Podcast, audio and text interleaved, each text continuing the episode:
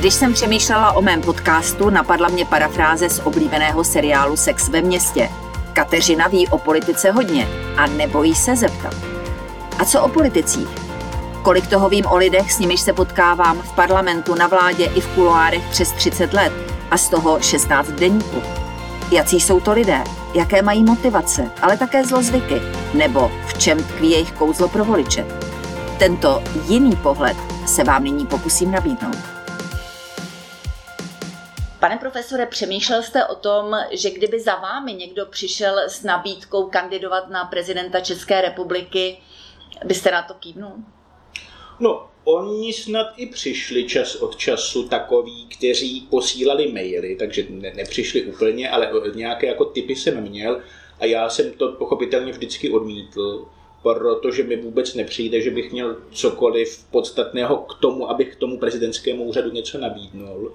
Byl jsem v každé chvíli, kdy ty asi tři, čtyři otázky přišly přesvědčený, že bude mnoho, mnohem povolanější. A, a taky jsem měl za sebou zkušenost z toho, jak teda ty volby vypadají.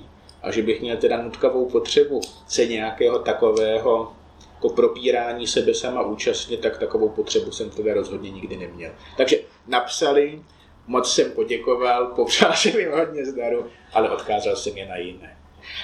Zůstáváte tedy i do budoucna eh, hlavně kritikem, pozorovatelem a glosátorem výkonu prezidentského úřadu?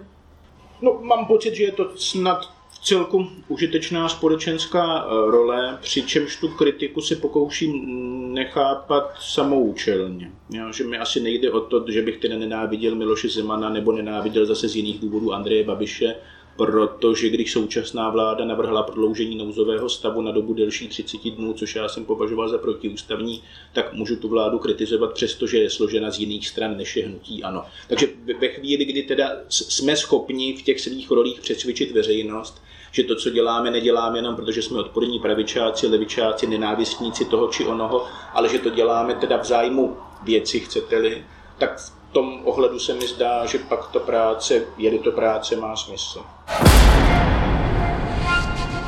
Jsou tři.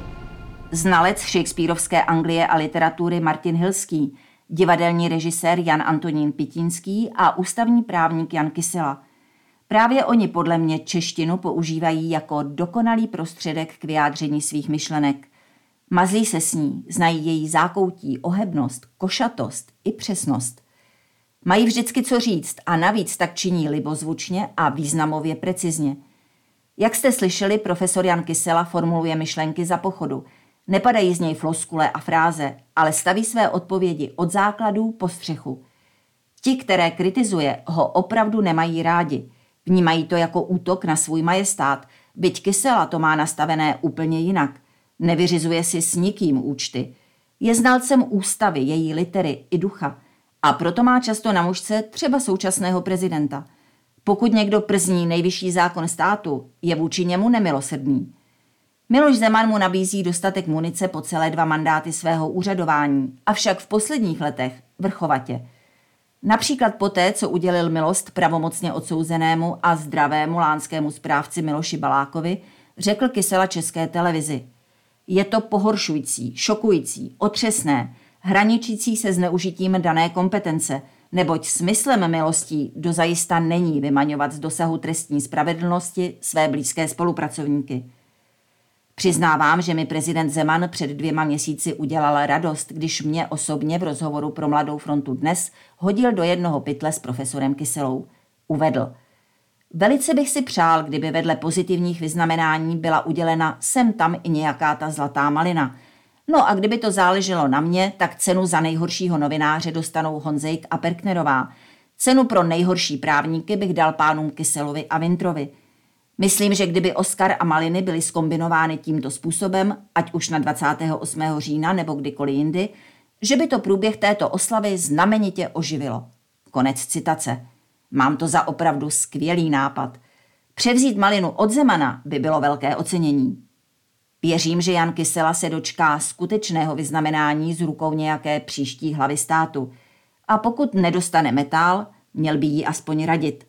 Lepšího machra přes ústavu jako základního stavebního kamene fungujícího právního státu by kdokoliv těžko hledal.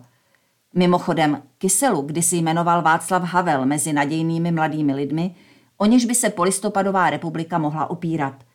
Třeba, že úřady jiných se příliš netrefil, myslím, že s profesorem ústavního práva Janem Kyselou by byl spokojen.